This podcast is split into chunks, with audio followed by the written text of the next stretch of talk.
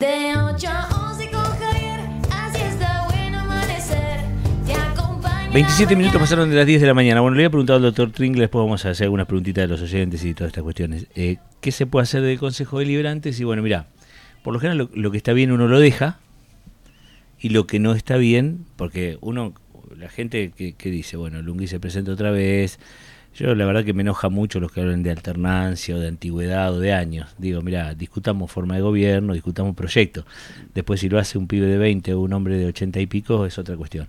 Eh, ¿Qué se puede hacer del Consejo Deliberante en un ámbito donde el dinero y la situación macroeconómica, como describías vos, eh, mandan?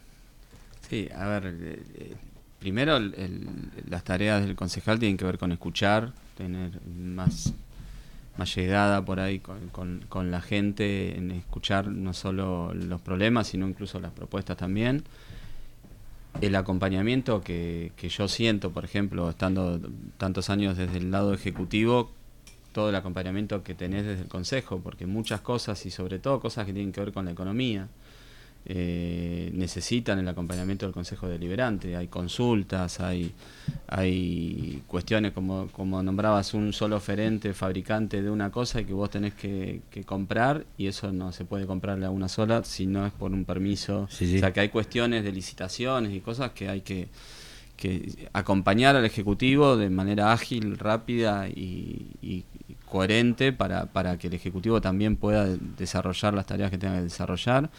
Y después, bueno, todo lo que tenga que ver con proyectos eh, en salud, nosotros estamos muy muy entusiasmados con lo que se ha generado en Tandil con respecto a la, salud, que no es solamente un desarrollo de salud pública o, o- por un lado y el privado por el otro, sino que tenemos convenios, que trabajamos juntos, esta gestión asociada, que no es solamente un discurso, sino que se ve, nosotros tenemos contratos entre público y privado, convenios con universidades, con facultades, con centros de atención. Un poco la privada. pandemia ayudó a eso también. Un ¿no? poco la pandemia ayudó, entonces esa, esos, eso generan desafíos y la verdad es que uno de los desafíos y, y un poco una- un sueño que tenemos varios de los que estamos trabajando en esto es que sea un polo, un polo regional, no solo público, sino público-privado. Te quiero preguntar por lo siguiente. ¿A veces sentís, digamos, porque vos tenés que ser el presidente del Sistema Integral de Salud Pública, un dirigente o un directivo si querés, pero por otro lado te tenés que poner en el lugar del profesional,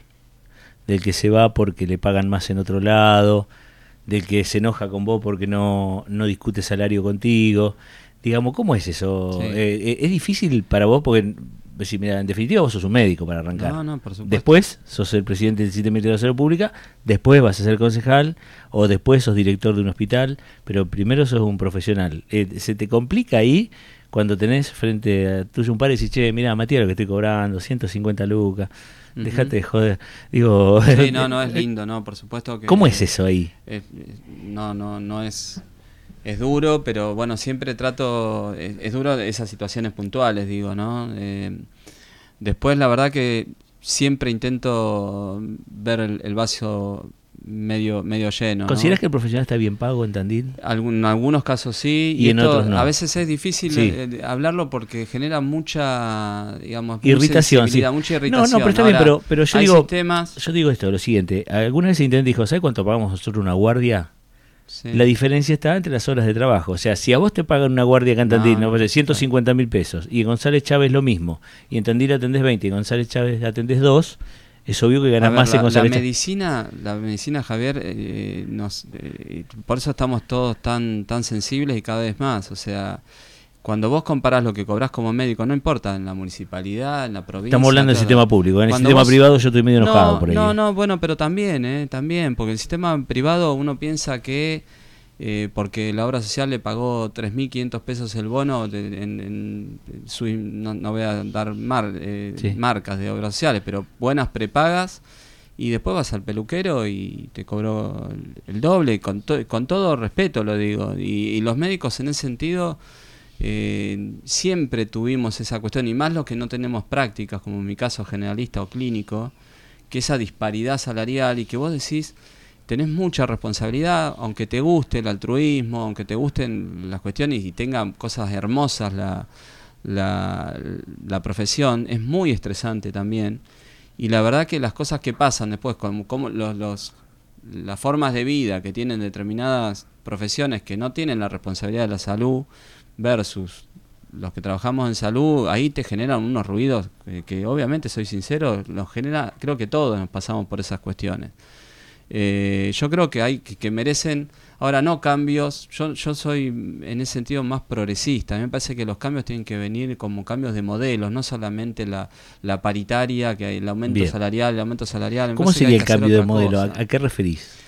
Cambios de modelos, por ejemplo, el, el ejemplo nuestro, si bien eh, hay casos que están que consideramos que no están bien económicamente y que estamos trabajando para cambiar esos salarios de profesionales, eh, que son alrededor de 150 profesiones, no solo médicas, ¿no? Eh, ahí entran trabajo social, psicólogo y demás, que tienen regímenes de planta que no están atados a regímenes de bloqueo de matrícula, que eso aumenta mucho el salario, o regímenes de guardia, que también aumentan mucho el salario, y que ahí han quedado desfasados. La verdad que considero que en esta Argentina de hoy, sueldos full time cercanos a los 800, 900 mil pesos no se pueden considerar sueldos malos, más allá de la responsabilidad. Y por eso te digo que no quiero herir a nadie con la susceptibilidad y. Y tampoco te creas que... No, no es un montón, pero ¿cuánta gente en Argentina? No, está bien, sí, entonces sí, tenemos pero que bueno, pasó pensar- por una universidad, le está confiando Sí, tu vida, sí, tu vida, ¿viste? No es, no es que te, te tiene que cambiar un tornillo. Lo que dije al principio. Pro- ¿no? Posiblemente te pones un kiosco, con todo respeto por lo que os quiero con la inversión y demás. sí. No quiero herir, es muy difícil hablar de esto, pero menos estresante, un comercio a la calle o una lo que te guste y, y ganás el doble. Bien. Pero tampoco podemos decir que la gente que está escuchando, que tiene la gran mayoría de los argentinos, tiene salarios dentro de los 200 mil pesos, que 900 mil, 800 mil es un mal salario. No, no, seguro ¿no? sí, pero cuando empezás a medir, no importa. Eh, ¿Hablas de medicina con Lungi? Sí, por supuesto. ¿Y cómo está? Sí, está bien, pero ¿y cómo, cómo te llevas? ¿Está, está anclado en. Eh? ¿Está ayornado? Le debatí, porque a veces, No, viste. Miguel no, no, tiene yo te. un yo- conocimiento de la medicina, obviamente, eh, que, que- de hace muchos años atrás. No, y de todo, porque Miguel es eh, omnipresente en, en, todo en todos los lugares. Vos sabés que yo opino que, yo opino que ayudar a un, a un tipo de semejante volumen político también es no coincidir, ¿eh?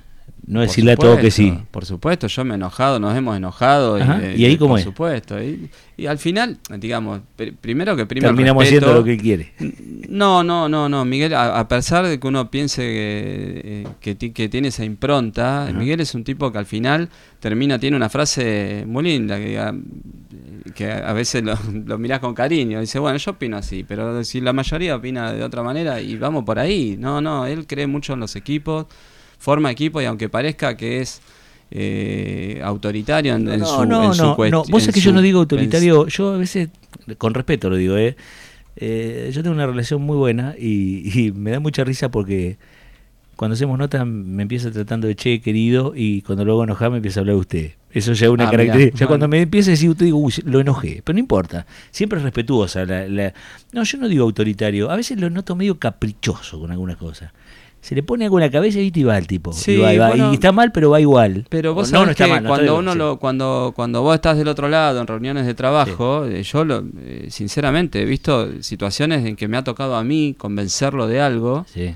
que yo estoy por ahí convencido e incluso hasta después eh, por ahí le tengo que dar la razón, eh, no digo que no, pero digo que, que al final como dicen los chicos, que afloja, Sí, afloja sí, sí. y opina no, lo que opina no, la no podemos mayoría. hablar de no. eh, un tipo más democrático. Totalmente. Eh, pero con algún capricho. No importa, no vinimos acá a hablar de lo Todos vamos a entrevistar. ¿eh? Sí, y sí, porque si no, no puede hacer cosas. ¿Y cómo te ves hablando de medicina con García Allende y Salceda? Eh, ¿Con guante o con casco, como decía Moreno? Eh, son dos, dos personajes lindos, muy interesantes de la, de, de la sociedad tandilense. sí, claro.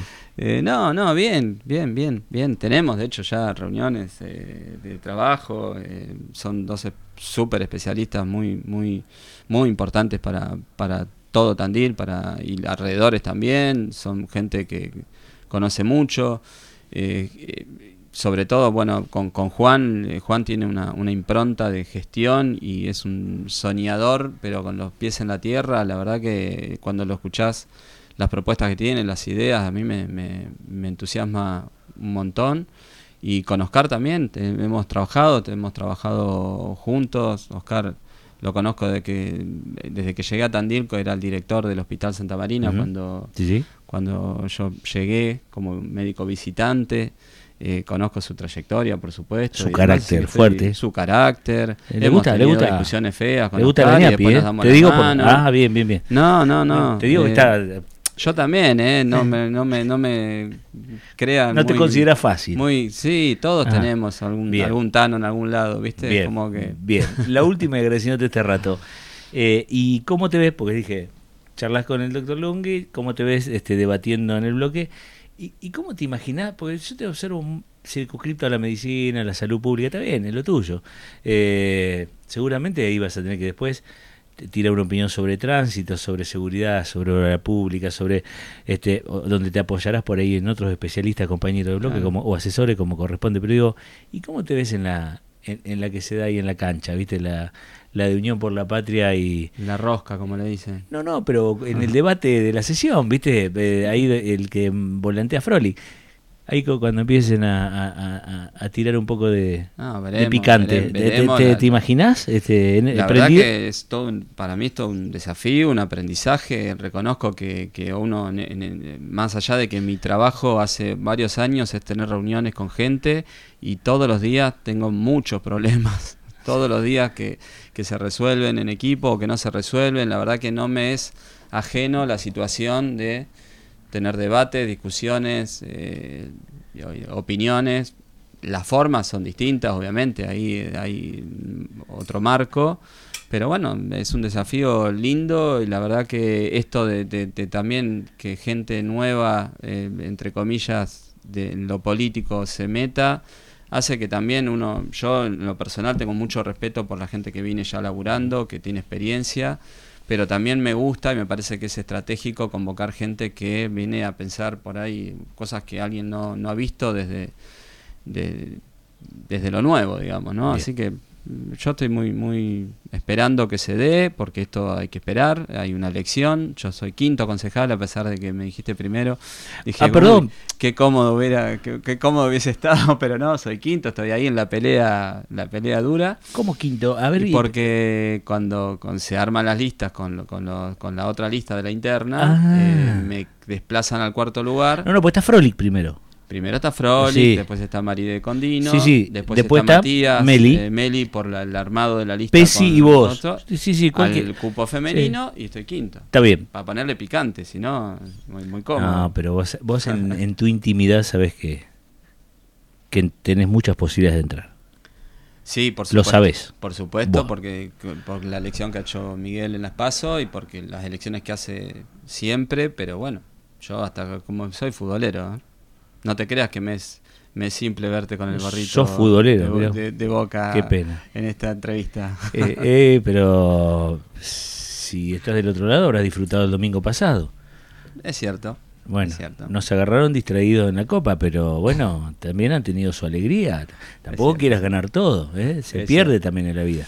Gracias por la visita, ha sido placentera y bueno, me alegra mucho, de verdad, en el contexto de país que tenemos, donde hay diputados que se tratan de chorros discutiendo la ley de alquileres, donde hay jefes de gabinete que farandulean con la nuestra, donde hay este, algunos con, con una motosierra reivindicando la dictadura, donde hay toda esa merda allá arriba, que acá abajo la campaña se lleve adelante como la están llevando, a todos. Bueno. Eso me, me pone contento Muchas a gracias. nivel ciudad.